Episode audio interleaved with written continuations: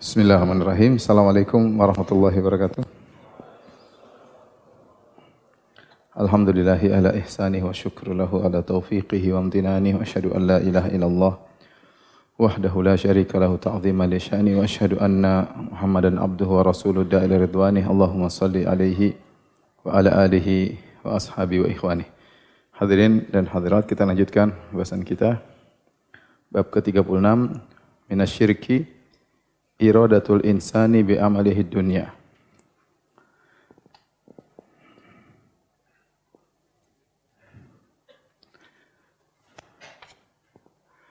Minasyirki di antara kesyirikan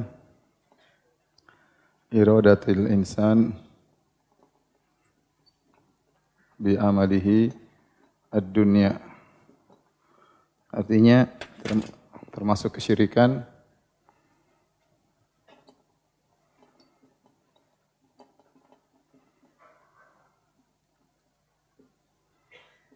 kesyirikan seorang menginginkan menginginkan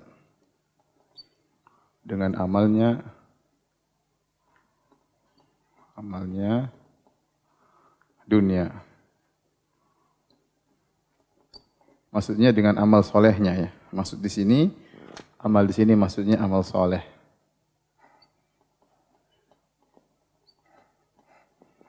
Uh, pembahasan ini merupakan kelanjutan dari pembahasan sebelumnya karena pada pembahasan sebelumnya kita sedang membahas tentang ria ya. Ria salah satu bentuk dari uh, beramal soleh untuk dunia. Sama, ria salah satu bentuk dari beramal soleh untuk meraih dunia. Karena di antara dunia adalah pujian manusia. Pujian manusia, sanjungan manusia, diakui oleh orang-orang, disanjung oleh orang-orang. Itu juga adalah dunia. Dia beramal soleh supaya mendapat dunia. Ya. Namun yang dimaksud dalam pembahasan yang bab ke-36 ini adalah bentuk dunia yang lain. Yaitu ingin meraih dunia selain ria, selain dipuji. Yaitu ingin mendapatkan harta misalnya. ya Uh, misalnya demikian, ya, atau ingin naik pangkat misalnya, maka itu juga termasuk syirik. Itu juga termasuk syirik. Ya. Jadi keinginan untuk dunia ada dua. Yang pertama karena mengharapkan pujian, yang kedua selain pujian dan ini hukumnya uh, berbeda. Yang membedakan antara bab ini dan bab sebelumnya, kalau ria, kalau seorang yang beriman maka Terkadang datang ria dalam satu amalan, kemudian amal berikutnya dia ikhlas, kemudian nanti amal yang lain dia ria, demikian ya. Tapi kalau seorang sudah menginginkan dunia dengan amal solehnya, maka dia bergelut dengan amal soleh tersebut dalam waktu yang lama dengan cari dunia. Ria terkadang muncul sebentar, hilang. Muncul lagi, hilang. Tapi kalau sudah ingin dunia, misalnya seorang uh, beramal soleh untuk mengumpulkan harta, maka bisa jadi bertahun-tahun dia tenggelam dalam kejebak dalam hal tersebut. Makanya terkadang dari sisi ini berbahaya. Dalam satu sini berbahaya karena terkadang dia lama terjebak dalam hal tersebut. Jadi sampai meninggal dunia, ternyata selama ini amal dia hanya untuk mencari dunia. Taib. Di sini juga yang kita perlu kita ingatkan, termasuk syirik adalah seorang menginginkan dengan amalnya itu amal solehnya dunia. Adapun kalau mencari dunia dengan amal dunia nggak ada masalah. Mencari dunia dengan amal dunia, contohnya dia pandai, kemudian dia uh, tender dengan cara yang bagus agar menang dalam tender, misalnya dia persentase supaya menang dalam tender, maka nggak ada masalah.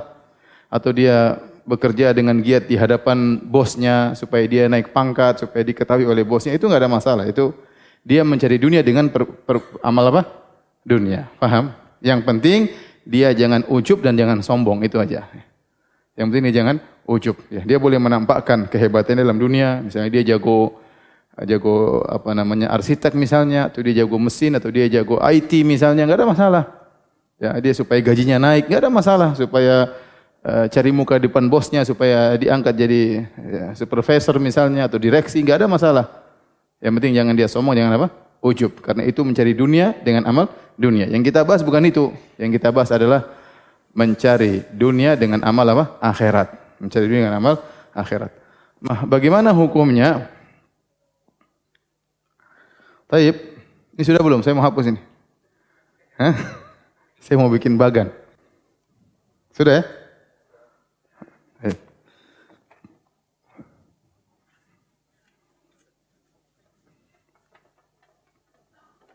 Dan namanya hukum tasyrik fin niyah.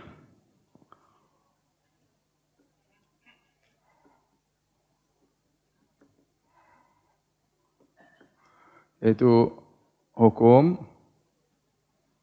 menggandakan niat.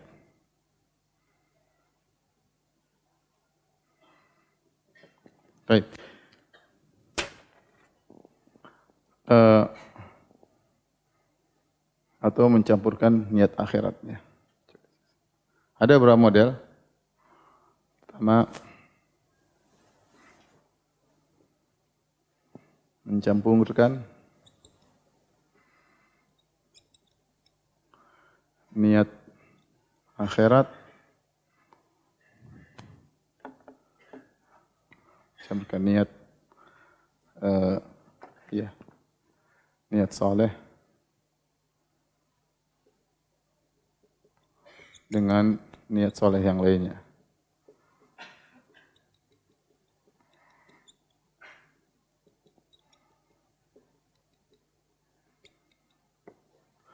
Mencampurkan niat soleh dengan niat soleh akhirat lainnya dalam satu amalan ya, dalam satu amalan. Contoh misalnya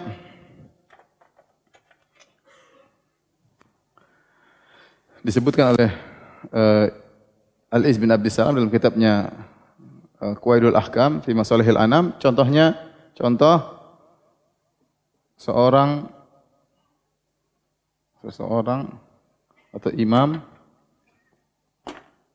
imam memperpanjang ruku ruku agar makmum yang masbuk masbuk dapat rakaat.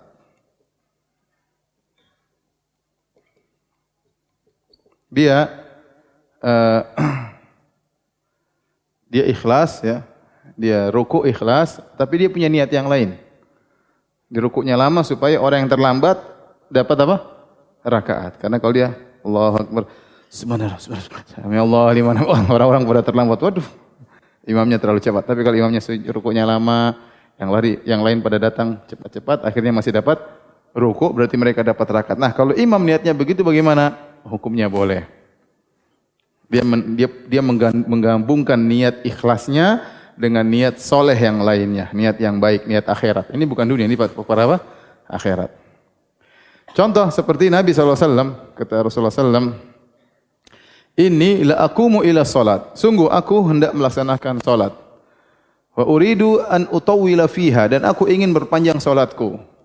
Fa asma'u buka as-sabi. Tiba-tiba aku mendengar tangisan anak bayi.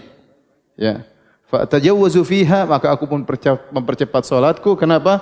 Khasyata an asyqa ala ummihi. Aku khawatir meng merepotkan ibunya. Nabi berarti mempercepat solat, solatnya ikhlas karena Allah, tapi ada niat yang lain. Agar tidak merepotkan sang ibu, ibu dari bayi tersebut. Karena kalau Nabi lama, anaknya nangis terus, nggak berhenti-berhenti. Itu niat baik kan? Berarti satu amal, dua niat. Ikhlas karena Allah, dan juga untuk tidak merepotkan ibu dari bayi tersebut. Boleh atau tidak? Boleh, Nabi yang melakukannya. Paham? Contoh lagi yang lain. Kata Al-Malik Al-Malik Ibn Al-Huwairith, dia datang dan dia berkata, Inilah usalli bikum, aku akan salat menjadi imam bagi kalian. Wala uridu salat. Sebenarnya saya tidak ingin salat.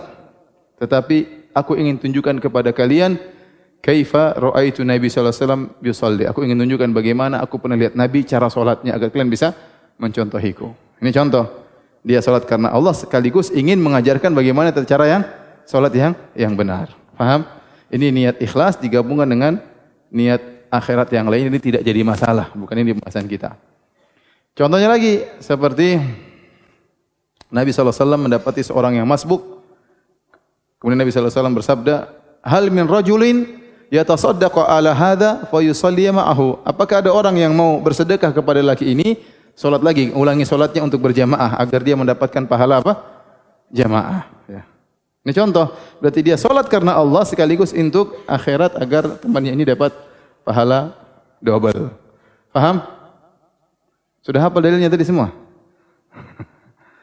ini maka ini tidak jadi masalah niat ikhlas atau niat niat ikhlas mencampurkan niat ikhlas dengan niat soleh akhirat lainnya. Baik. Uh, bentuk yang kedua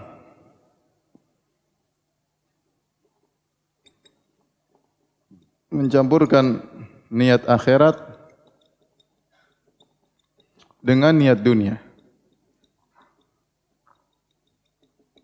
Selain apa namanya ingin dapat pahala akhirat, sekaligus ingin juga dapat ganjaran duniawi. Ya. Itu niat akhirat maksudnya pahala akhirat. Niat ganjaran duniawi. Taib ini bisa kita bagi menjadi dua untuk yang ini.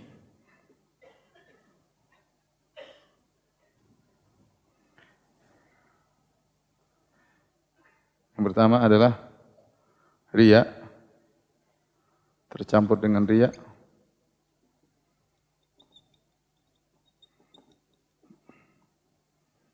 Maka ini sudah kita bahas, sudah dibahas pada pertemuan sebelumnya.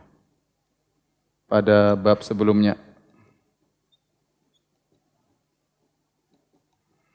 Yang kedua, eh, perkara dunia lainnya. Dunia selain ria. Contoh, contoh dapat harta, memperbanyak harta. Harta ya. Untuk naik jabatan dan lain-lain. Maka, bagaimana hukumnya ya?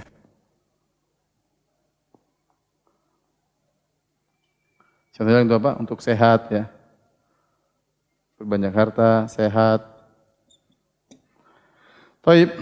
Maka untuk jika niat bercampur dengan perkara dunia, maka mungkin kita bisa lagi bagi menjadi beberapa model ya.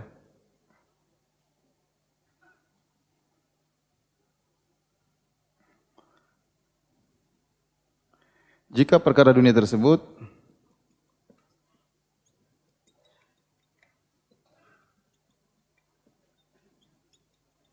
tersebut dimotivasi oleh syariat. Oleh syariat. Jika tidak, jika tidak dimotivasi.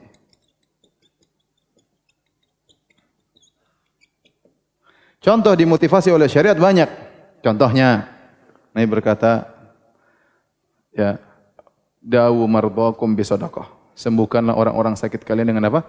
Bersedekah. Berarti seorang bersedekah dengan niat menyembuhkan dirinya, bersedekah karena Allah, ditambah dengan niat dunia supaya dia sembuh. Niat dia dia sembuh, sehat, itu niat dunia bukan? Bukan, dia bukan ria, itu niat dunia. Apakah boleh? Boleh karena syariat yang memotivasi. Masa Nabi memotivasi perkara yang tidak boleh? Nabi yang bilang, sembuhkanlah orang-orang sakit kalian dengan apa? Bersedekah. Maka dari situ seorang kalau bersedekah niatnya supaya sembuh dirinya atau ibunya atau istrinya atau anaknya boleh. Dan itu niat duniawi. Tetapi itu dimotivasi oleh apa? Syariat. Paham? Contoh lagi. Menyambung silaturahmi supaya harta banyak. Kata Nabi SAW, Man ahabba an yubsatalahu fi rizqihi wa yunsa'alahu fi atharih falyasil rahimah. Barang siapa yang ingin diperbanyak rezekinya, diperpanjang umurnya, maka hendaknya dia sambung silaturahmi. Bukankah memperbanyak rezeki, panjang umur itu perkara dunia atau akhirat? Perkara duniawi. Namun syariat memotivasi. Maka itu juga diperbolehkan. Ya, selama ada niat akhiratnya. Bukan murni apa namanya? Murni dunia. Kalau tidak sama sekali dunia maka jelas ini tidak boleh ya.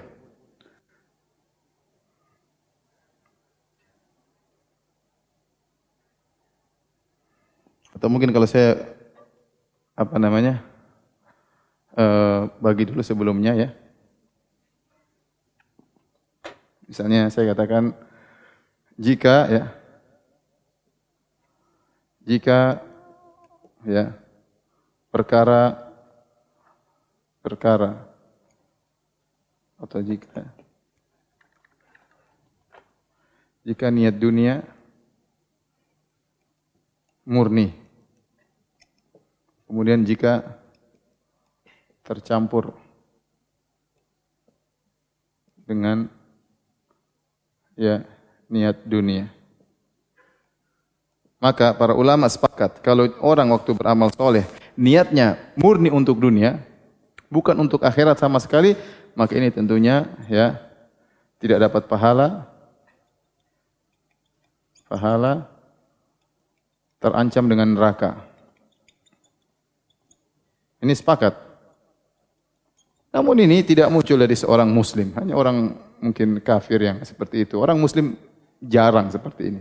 Dia beramal soleh murni untuk dunia ya.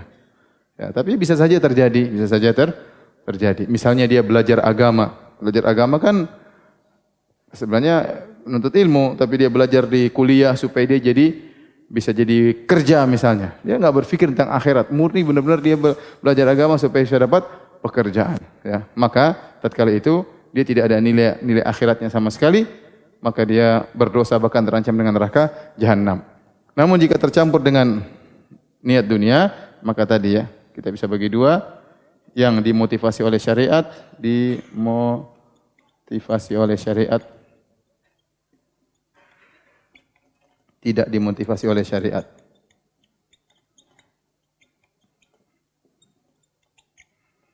Tadi yang dimotivasi oleh syariat apa saja tadi? Contohnya sedekah supaya sembuh. Silaturahmi untuk perpanjang umur dan tambah apa?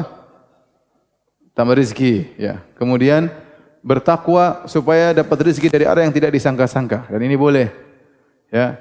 Ada masalah, kemudian solat malam supaya masalahnya hilang. Boleh. Kata Allah, "Wa may yattaqillaha yaj'al lahu makhraja." Barang siapa yang bertakwa kepada Allah, Allah akan berikan dia apa? Solusi. Boleh. Seorang ada masalah, kemudian dia salat malam. Ya, justru itu tauhid ada masalah, dia kembali kepada Allah Subhanahu wa taala. Kemudian wa yarzuqu min haitsu la yahtasib. Kemudian kalau dia bertakwa kepada Allah, dia akan dapat rezeki dari arah yang tidak dia sangka-sangka. Ini contoh perkara-perkara dunia, dapat rezeki, dikasih solusi. Ini perkara dunia semuanya, tapi dibolehkan dalam syariat. Contohnya seorang berperang. Berperang supaya dapat gonimah. Nabi mengatakan boleh kata Nabi SAW. Man qatala qatilan lahu alaihi bayyinah falahu salabuhu. Kata Nabi SAW. Barang siapa yang membunuh dalam peperangan. Dia membunuh seorang. Dan dia punya bukti bahwa dia telah membunuh orang kafir tersebut. Maka salabuhnya, salabnya, semua yang ada dalam tubuh orang itu milik dia. Misalnya orang itu perang pakai pedang, pakai sabuk emas misalnya ya. Kemudian ngantongin duit misalnya kemudian dia dibunuh, maka semua itu milik dia. Yang penting dia bisa datangkan bukti bahwasanya saya yang telah bunuh dia. Paham? Ini motivasi dunia. Memang barang siapa yang bunuh dalam peperangan, bunuh orang kafir, dan dia bisa datangkan bukti dia bunuh orang kafir tersebut, maka seluruh yang dimiliki orang kafir tersebut milik dia. Maka ada seorang sahabat, uh, kemudian dia berperang dan dia bunuh 20 orang. 20 orang semua, maka dia ambil seluruh apa yang berada di tubuh orang tersebut. Cari-cari, oh itu musuh itu bawa emas oh, sudah. Misalnya. Boleh, boleh. Boleh. Ini perkara duniawi tapi syariat memotivasi. Paham? Nah, bagaimana kalau maka ini boleh hukum. Hukumnya apa? Boleh. Tinggal nanti masalah khilaf. Khilafnya khilaf mengurangi pahala atau tidak.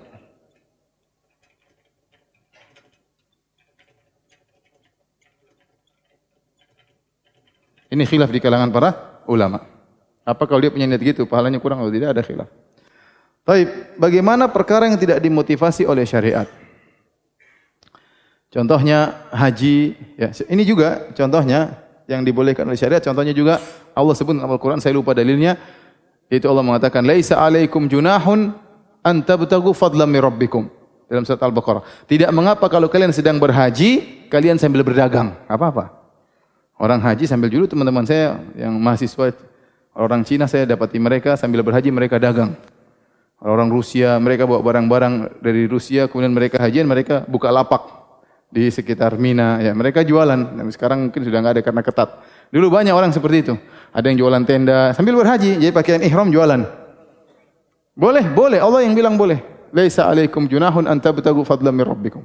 Tidak mengapa kalian uh, berhaji sambil jualan. Sekarang contoh yang jadi masalah, ikut pengajian sambil jualan. Ini lain kan? Ada dalilnya enggak? Enggak ada. ikut pengajian sambil jualan ini. Ikut pengajian sambil cari akhwat misalnya. Enggak ada dalilnya.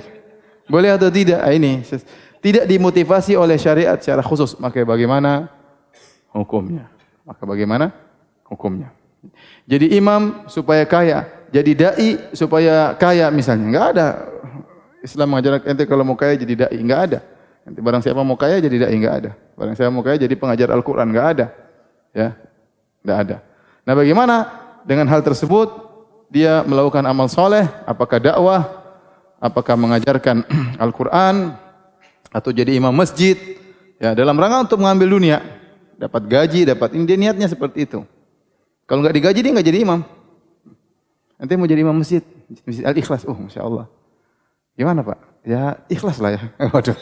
Namanya saja masjid Al Ikhlas. nggak ada imam nanti. Misalnya, berarti dia mau jadi imam karena ada gajinya misalnya. Hukumnya bagaimana? Ya, berarti dia amal soleh untuk mendapatkan dunia. Sementara itu tidak dimotivasi oleh syariat. Paham maksudnya ya? Ini sekarang kita bahas ini dengan amal soleh ingin mendapatkan dunia tetapi tidak dimotivasi oleh uh, syariat.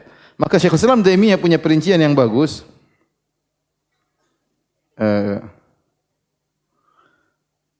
atau boleh saya katakan ada khilaf ya. Saya kasih model khilaf yang pertama. Ada tiga pendapat. Dua, tiga ya. Ibnu Hazm dalam Muhalla dalam Al-Muhalla mengatakan Pokoknya kecampur niat duniawi ditolak ya. Amal gugur. Adapun Al-Qarafi, Al-Qarafi ulama Maliki dalam kitabnya Al-Furuq nomor perbedaan dia sebut perbedaan-perbedaan saya pada perbedaan nomor 102 dia mengatakan tidak mengapa. Maka tetap berpahala. Berpahala. Jumhur ulama mayoritas dilihat. Jika niat akhirat yang mendominasi yang mendominasi maka dapat pahala. Adapun adapun jika niat duniawi yang mendominasi maka tidak dapat pahala.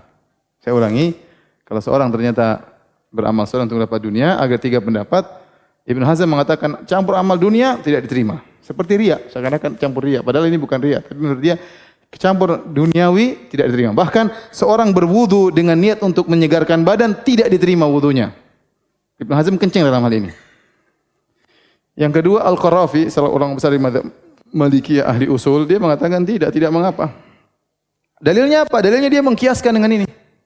Paham? Dia mengkiaskan ini saja diperbolehkan, ini semua perkara duniawi. Kebetulan Nabi sebutkan, maka kita kiaskan.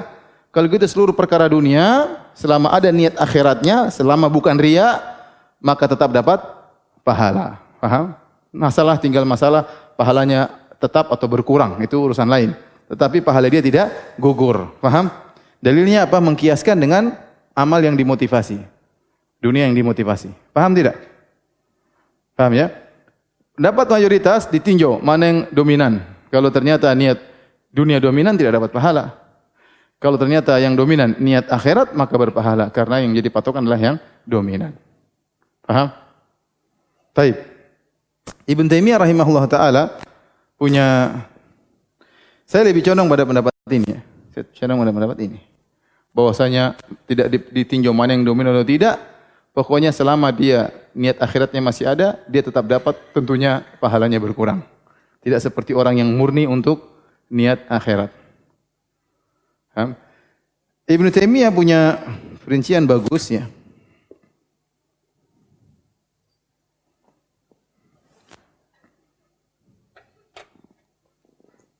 Ibnu Taimiyah perincian Ibnu Taimiyah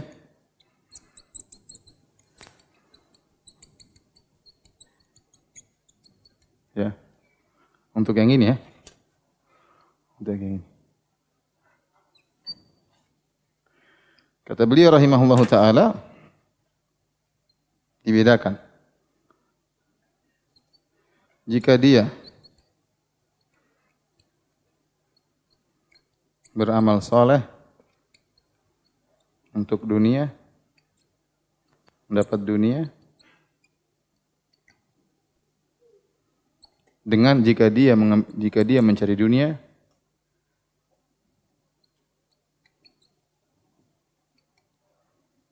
Untuk beramal soleh. Ini beliau sampaikan tatkala beliau membahas. Antum bisa lihat Majmu Fatawa ya. Majmu Fatawa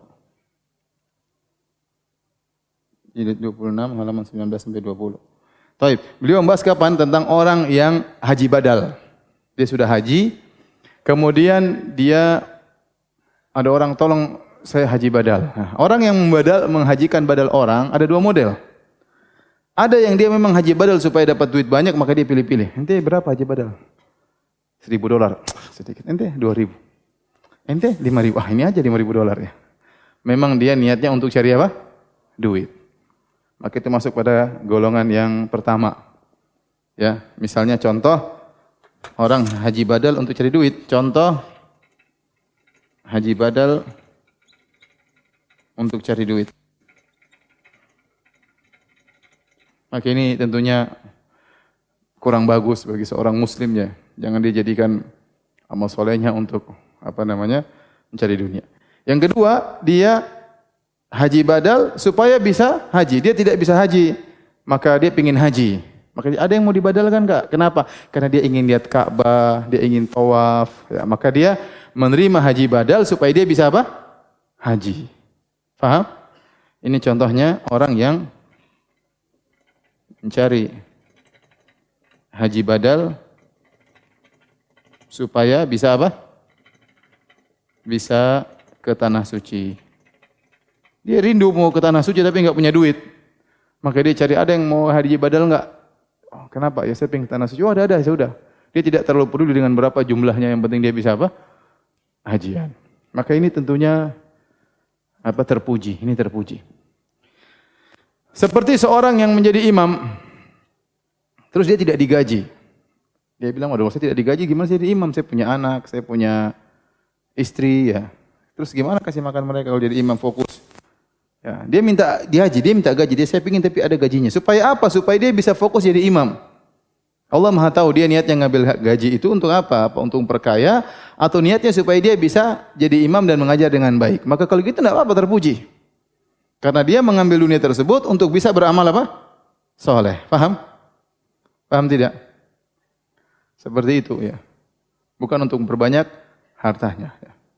Jadi kalau misalnya dia bilang sudah cukup, kira-kira gaji cukup, dia terima. Kenapa? Yang penting dia bisa konsen untuk apa? Konsen untuk menjadi imam. Sama seperti orang yang mengajar. Kalau dia mengajar, kemudian bukan untuk berkaya dirinya, ya. Dia tahu dia butuh mengajar dan dia butuh biaya karena dia harus konsen untuk bisa berdakwah. Kalau dia harus suruh dagang, maka dia tidak bisa belajar bagaimana dia bisa menyampaikan agama kepada masyarakat, bagaimana dia bisa membantah syubhat-syubhat kalau dia disuruh bekerja. Pikirannya pasti terfokus dengan pekerjaan, maka akhirnya dakwah bisa terbengkalai. Misalnya, ada orang bisa bergabung dengan duanya, dia bisa bekerja dan bisa berdakwah, tapi jarang yang bisa demikian. Kalau mau jadi spesifik dalam apa? Dalam dakwah. Oleh karenanya di Saudi, dosen-dosen yang profesor-profesor agama semua digaji oleh pemerintah. Jadi mereka santai aja. Mereka tidak perlu ke masjid-masjid, kemudian misalnya mau dikasih pemberian, kasih dia mereka tidak perlu karena mereka sudah di, di, dipenuhi kebutuhan mereka oleh apa? Pemerintah. Sehingga mereka bisa konsen, mereka bisa nulis buku dan mereka bisa produktivitas. Ya. Seperti itu. Nah, di tanah air kita berbeda. Tidak semua dai misalnya didapat gaji. Maka dia boleh misalnya menerima hadiah atau bahkan dia boleh bikin akad misalnya saya mau di sini tapi misalnya sekian-sekian, ya, tapi yang masuk akal bukan untuk memperkaya diri, ya, tetapi untuk supaya dia bisa menjalankan kehidupannya dan dia bisa konsentrasi untuk belajar misalnya. Maka sebenarnya Allah mengatakan boleh jika niatnya tadi dia mengambil dunia supaya bisa berdakwah, bukan dia berdakwah untuk mendapatkan meraup apa? dunia. Bisa dibedakan? Bisa yang tahu hanya Anda dengan Allah Subhanahu wa taala. Maka kalau dia mencari dunia untuk bisa menjalankan amal ibadah, maka itu tidak tidak mengapa. Taib. Kalau sudah dihapus.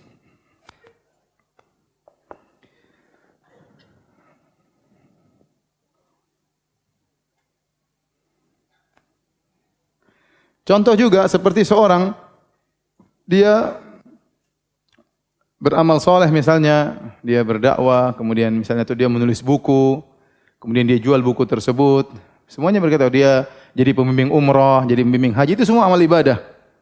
Pembimbing umroh itu amal ibadah atau bukan? Bimbing haji amal ibadah atau bukan? Tidak ada bedanya antara bimbing umroh, bimbing umroh, bimbing haji, nulis buku agama, ngisi di masjid, itu semua sama. Seharusnya tidak boleh ngambil apa-apa. Kalau memang benar-benar sebagaimana para rasul dahulu. Para rasul semua berkata, "Ya qaumi la as'alukum alaihi mala." Wahai kaumku, aku berdakwah ini tidak ingin harta dari kalian. Semuanya ngomong demikian. Maka kalau mau kita katakan dai yang benar-benar uh, seharusnya begitu, tapi kenyataan berbeda di zaman sekarang ya. Maka kemudian orang-orang misalnya membisniskan bisnis umroh, bisnis haji, jadi pembimbing dan sekian-sekian ya. Kita bilang yang penting dia niatnya karena Allah Subhanahu wa taala pertama dan dia bukan untuk memperkaya dirinya, tapi dia harus lanjutkan niatnya misalnya kalau dia dapat harta mungkin dia berkasih kepada orang tuanya, bisa dia bagikan kepada fakir miskin, dia bisa berinfak, dia bisa gunakan untuk beli bukunya, dia perlu maktabah supaya dia bisa belajar. Selama niatnya masih berlanjut demikian, maka insya Allah tidak mengapa. Insya Allah tidak tidak mengapa. Wallahu alam bisawab. Taib. Sudah? Tunggu, tunggu.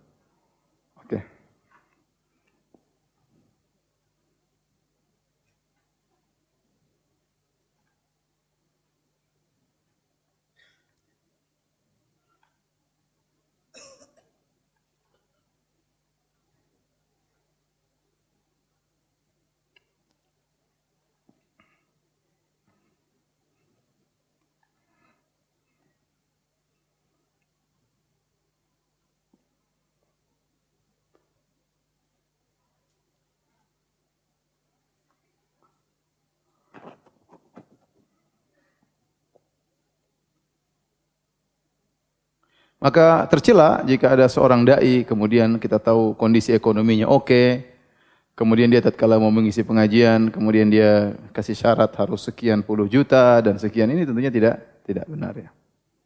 Sampai ada seorang lapor ke saya, ya ada dai yang mengisi pengajian, dai seleb ya. Kemudian dia tanya berapa budget untuk saya datang, kata cuma 5 juta. Kata dai tersebut 5 menit ya, 5 juta. Nah apa yang penting datang. Dan ini yang cerita langsung panitianya kepada saya. Akhirnya dai seleb tersebut datang dan benar-benar dia ngisi 5 menit. Kalau nggak salah ditambah bonus 2 menit kalau nggak salah. Sudah bonus harusnya 5 menit jadi 7 menit misalnya. Ini nggak benar seperti ini. Ini memalukan dakwah. Dakwah bukan tidak butuh sama orang seperti ini. Ya. ya. Seperti itu ya. Atau misalnya ada dai kemudian dia ngisi pengajian, kemudian dia sebar kotak celengan, nanti semua dia ambil buat dia dirinya. Enggak benar. Dia merasa itu hak dia. Saya pernah ketemu dengan orang seperti ini juga. Ya. Dia ngisi pengajian, dia sebar kotak celengan, semuanya diambil ke kantong dia. Saya bilang harusnya kau tulis di, cek ini buat saya. Kira-kira ada yang ngisi enggak? Orang menyangka dia taruh duit, dia menyangka untuk untuk dakwah, untuk Islam, bukan untuk ente. Kalau ente ambil, kemudian ente buat di dunia ente ini nggak boleh, tidak amanah ya. Jadi maksudnya asalnya seorang kalau bisa dia berdakwah tidak mengelak apa itu yang terbaik tentunya. Ya. Kalau dia pun mengambil maka sesuai dengan kebutuhan yang dia perlukan. Kalau berlebihan maka dia salurkan kepada jalan yang baik di jalan Allah Subhanahu wa taala. Karena asalnya para anbiya dahulu mereka setiap berdakwah mereka tidak menerima pemberian atau tidak minta pemberian dari kaumnya ya. Tetapi jika seorang sudah berdakwah dengan ikhlas, kemudian dia diberi pemberian tanpa dia minta sebelumnya, maka tidak mengapa dia terima. Dalilnya seperti Nabi Musa alaihissalam ketika dia membantu dua wanita dalam surat Al-Qasas mengambilkan air buat wanita tersebut. Kemudian setelah itu Nabi Musa kelaparan, wanita tersebut datang mengatakan, "Inna abi yad'uka ya liyajziyaka ajra ma saqaita lana." Wahai Musa, ya, ayahku mengundangmu ya ke rumah untuk memberi upah atas bantuanmu kepada kami. Padahal waktu Nabi Musa membantu mereka berdua tidak ada MOU, upahnya sekian-sekian enggak ada. Maka waktu ditawarkan mau dikasih upah, Nabi Musa juga tidak mengatakan, oh saya ikhlas, enggak usah enggak apa enggak. Nabi Musa terima aja. Dan ini tidak mengapa. Karena dia menerima hadiah dari pemberian dan dia tidak berharap pemberian tersebut atau dikasih enggak ada masalah. Terima. Ya, contohnya lagi seperti para ulama menjelaskan seperti Ibnu Taimiyah rahimahullah menjelaskan tentang ibunya Nabi Musa. Waktu Nabi Musa alaihissalam ya diambil oleh Firaun, kemudian mereka mencari siapa yang bisa menyusui Nabi Musa, maka ternyata yang menyusui siapa? Ibunya sendiri dan dikasih upah. Amal soleh menyusui anak dia dikasih upah dan dia terima upah tersebut. Tidak jadi masalah. Jadi masalah tadi mencari harta dengan agama itu masalah. Mencari harta dengan apa? Agama itu masalah. Kita boleh melakukannya kalau darurat. Taib, kita lanjutkan wa qaulihi ta'ala Syekh Muhammad bin Wahab rahimahullah taala membawakan dalil Man kana yuridul hayatad dunya wa zinataha wa fi ilaihim a'malahum fiha wa hum la yubkhasun. Barang siapa yang menghendaki kehidupan dunia dan perhiasannya, kami akan penuhi, sempurnakan keinginan dia tersebut yang atas amalan yang dia lakukan di dunia tersebut. Wa hum fiha la yubkhasun dan tidak akan dikurangi sama sekali. Tapi bagaimana di akhirat? Di dunia dikasih kata Allah. Ulaika alladzina laisa lahum fil akhirati illa nar. Mereka itu di akhirat tidak mendapatkan apa-apa kecuali neraka, tidak ada pahalanya sama sekali karena mereka niatnya dunia dan perhiasannya.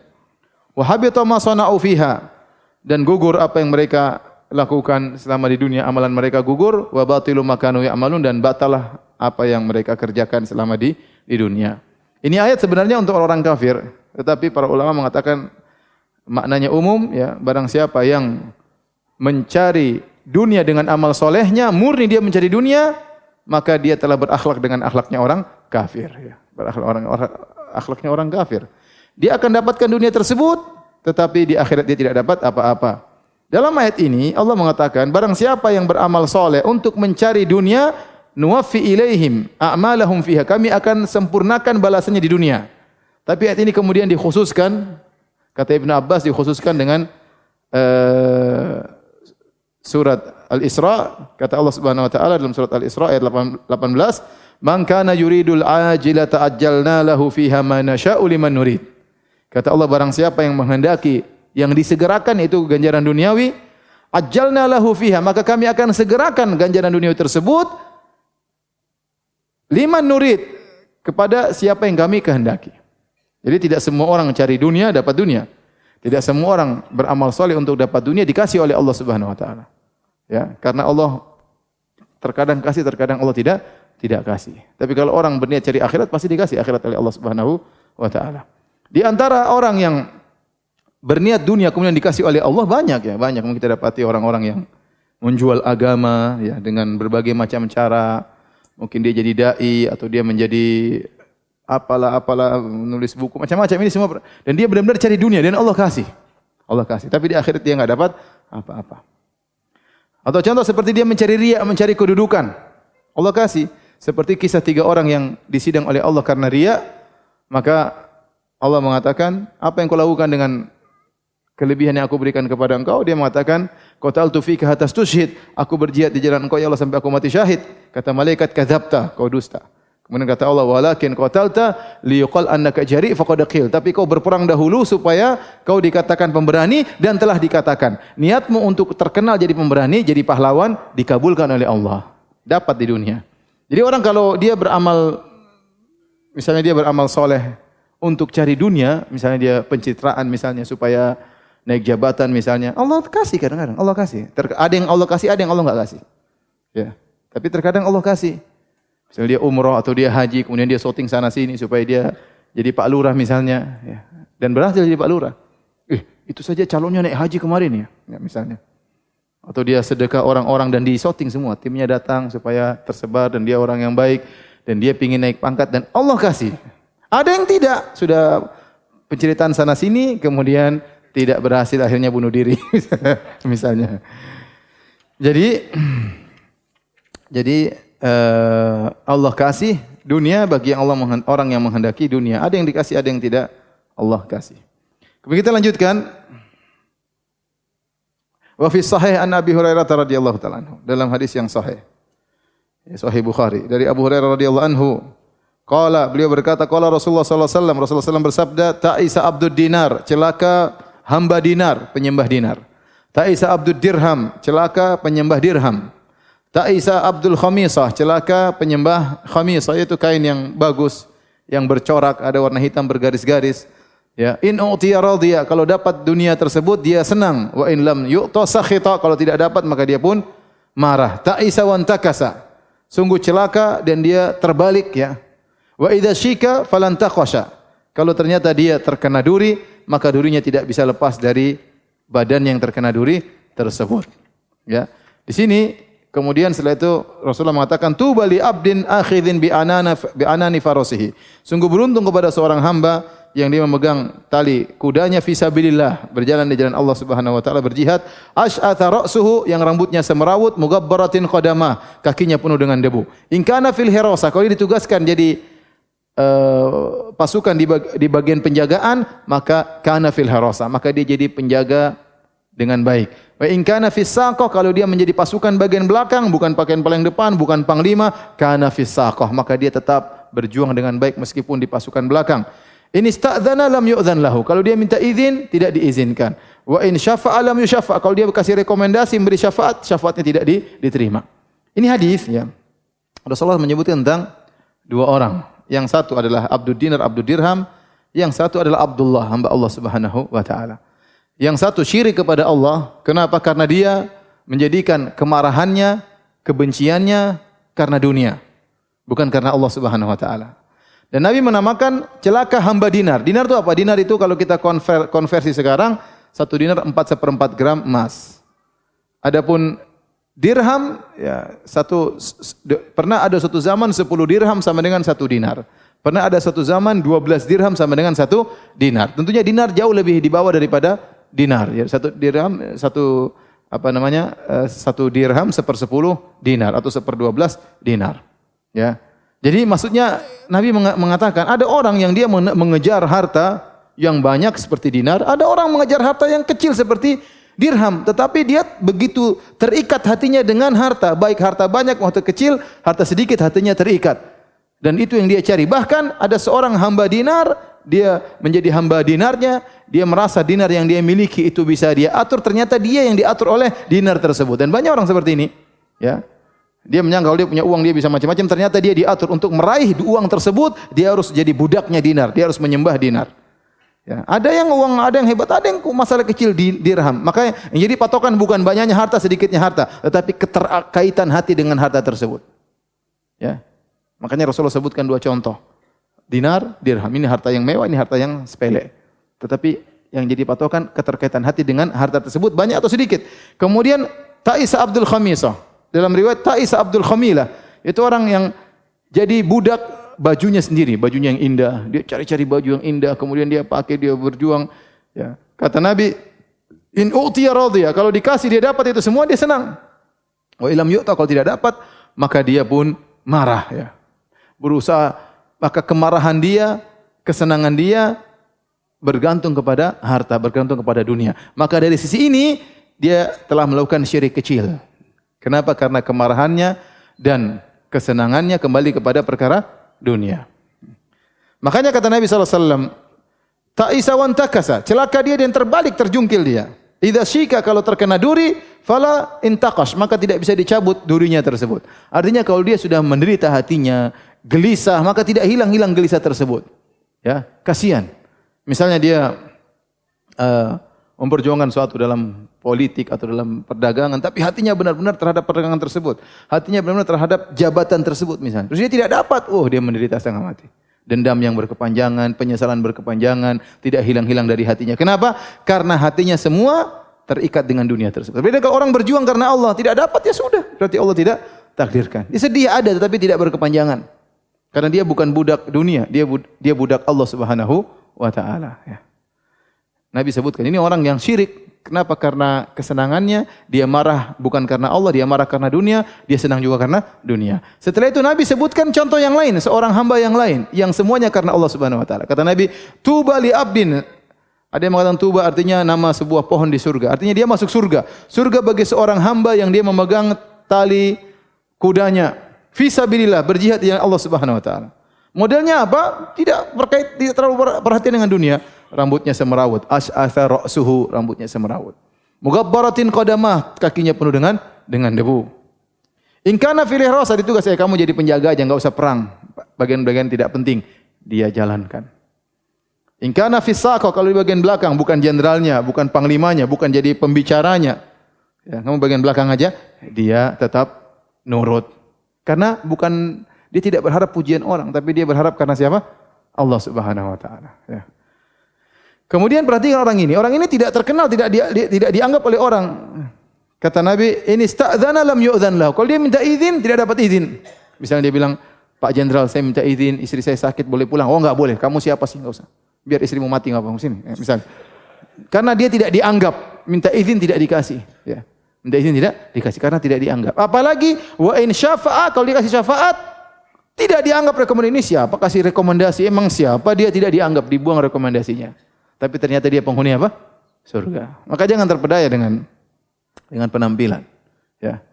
Mereka dalam satu hadis ketika Nabi SAW uh, eh, sedang duduk bersama sahabat, tiba-tiba ada seorang lewat, Nabi SAW mengatakan kepada seorang sahabat yang sedang duduk, ya, Jalis, marok yuka fi hada. Bagaimana menurut engkau tentang lelaki ini?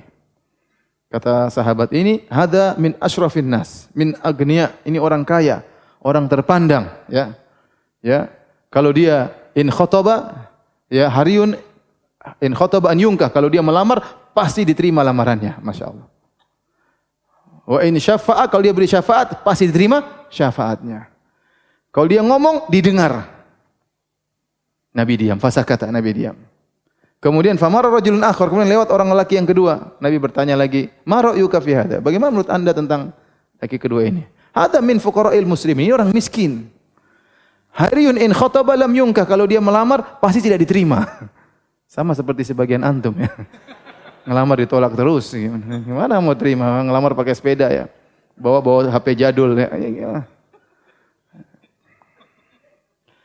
Ya.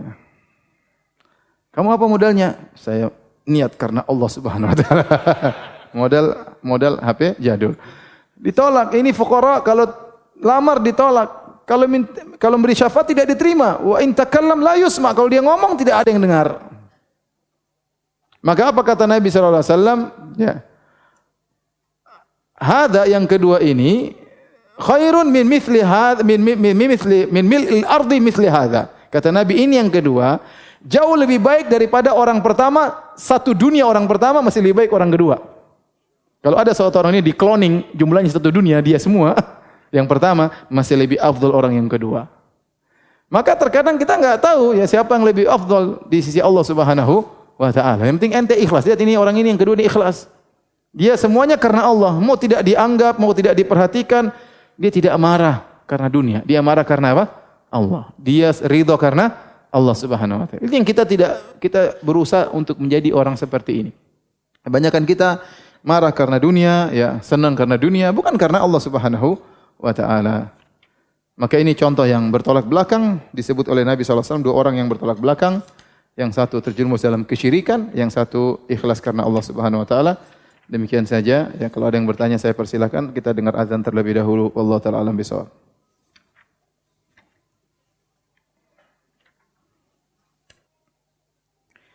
Ustaz mohon, mohon arahan dan nasihatnya Ustaz ketika kita jadi panitia kajian terkadang kita tidak bisa fokus dikarenakan pada saat kajian ada saja yang diurus kepentingan jamaah dan lain-lain. Apakah dapat pahala?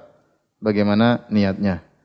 E, kalau pahala jelas karena tentunya adanya pengajian yang terselenggarakan sekarang itu atas kerjasama dari banyak pihak.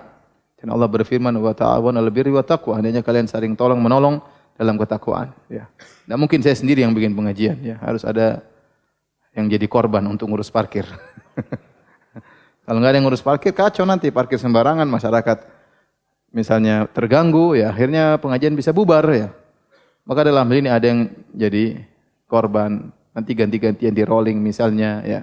Kalau dapat pahala dapat pahala. Cuma akhirnya dia mungkin kurang faedah, dia bisa nonton siaran ulang misalnya. Kalau memang dia benar-benar niat untuk menuntut ilmu.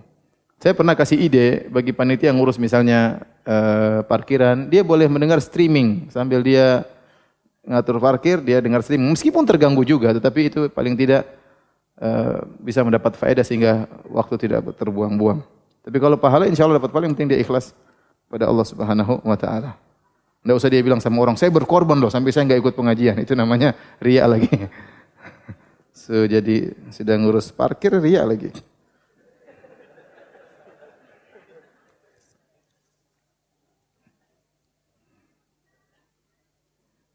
Ustadz, anak sedang jual rumah. Kalau laku, anak ingin pergi ke Baitullah, masya Allah. Tapi pertanyaan terus ada punya rumah lain nggak? rumah itu kebutuhan primer ya. Kalau memang ternyata uh, jual rumah kemudian haji tapi nggak punya rumah repot ya. ya. Rumah itu kebutuhan apa? Primer ya. Tapi pertanyaan Ana lebih afdal mana? Pergi umroh bareng bapak dan istri bertiga atau berangkatin haji untuk bapak Ana saja dahulu ustadz, sedangkan uang terbatas. Yang wajib haji bukan bapak antum, yang wajib haji adalah antum yang punya duit ya, yang punya duit.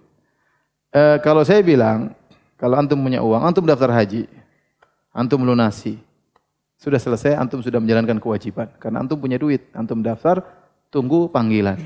Kalau ternyata belum datang panggilan sampai antum meninggal dunia, antum sudah dapat pahala haji. Kalau setelah antum daftar, antum dapat rezeki bisa umroh, ya umroh atau menghajikan bapak terserah ya. Tapi yang penting antum sendiri yang wajib haji itu siapa? Antum. Jadi antum harus daftar dulu ya. Umroh belakangan kalau sudah daftar ada rezeki umroh, kalau nggak ada rezeki ya sudah. Nunggu sampai datang haji meskipun 15 tahun kemudian ya. Enggak apa-apa ya. Jadi kalau saya jadi antum saya akan daftar haji terlebih dahulu. Pak Ustadz, istri anak sedang mengandung 8 bulan. Mohon menjelaskan proses akikah dan berian nama. Apa namanya? Apa eh, di, di, di, dicukur rambutnya yauma sabihi diberi nama ya dan di yuak dipotong akikah pada hari ketujuh ya. Jadi misalnya dia lahir uh, dia lahir setelah subuh ya, misalnya siang hari ya, maka itu hari pertama hitungannya ya. Misalnya Senin, dia lahir Senin jam 8 pagi itu hari pertama Senin. Kemudian berarti Senin, Selasa, Rabu, Kamis, Jumat, Sabtu, Ahad, berarti hari Ahad. Maka dia potong kambingnya. Jadi hari kelahiran dihitung satu. Kata para ulama kecuali kalau lahir di malam hari. Lahir di malam hari, maka hari lahirnya tidak dihitung. Yang dihitung besoknya. Paham?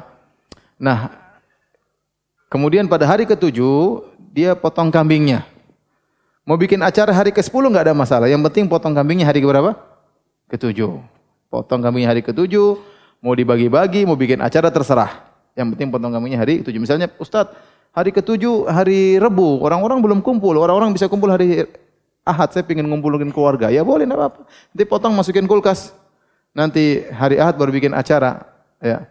Tapi hari ketujuh, pot cukur rambutnya, rambutnya kemudian ditimbang dengan perak, kemudian disedekahkan dengan berat rambut tersebut. Intinya bersedekah. Kemudian uh, apa namanya? Diberi nama ya, diberi nama. Jadi ada tujuh hari diskusi sama istri siapa? siapa namanya? Tinggal pilih ya. Kalau hari lahir pertama langsung kasih nama juga boleh. Nabi waktu anaknya lahir Ibrahim, langsung Nabi kasih nama hari pertama lahir. Ya, dan itu tidak mengapa. Ya.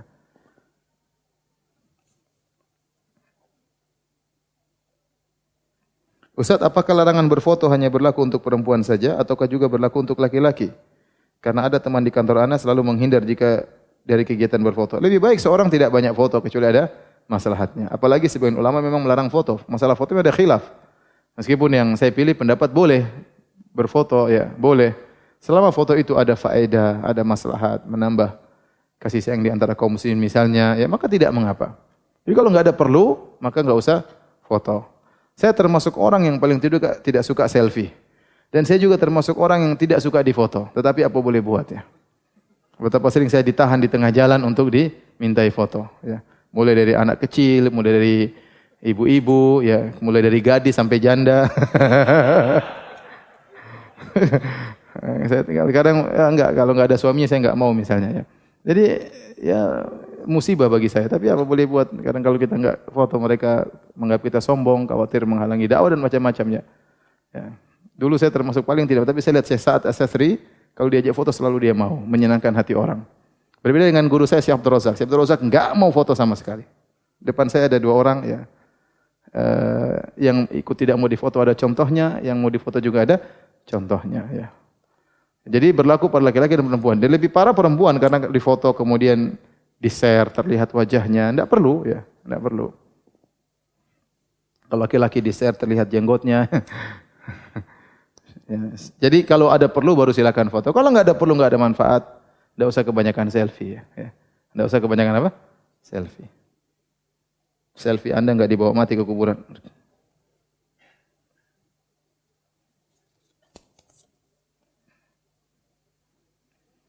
Ustadz mau tanya kitab apa yang dipakai Ustadz? Kitabnya Fatul Majid, Syarah Tauhid. Kemudian ada ta'liq saya soleh al Taib demikian saja kajian kita kurang lebihnya saya mohon maaf subhanakallah bihamdik asyhadu an la anta. Assalamualaikum warahmatullahi wabarakatuh.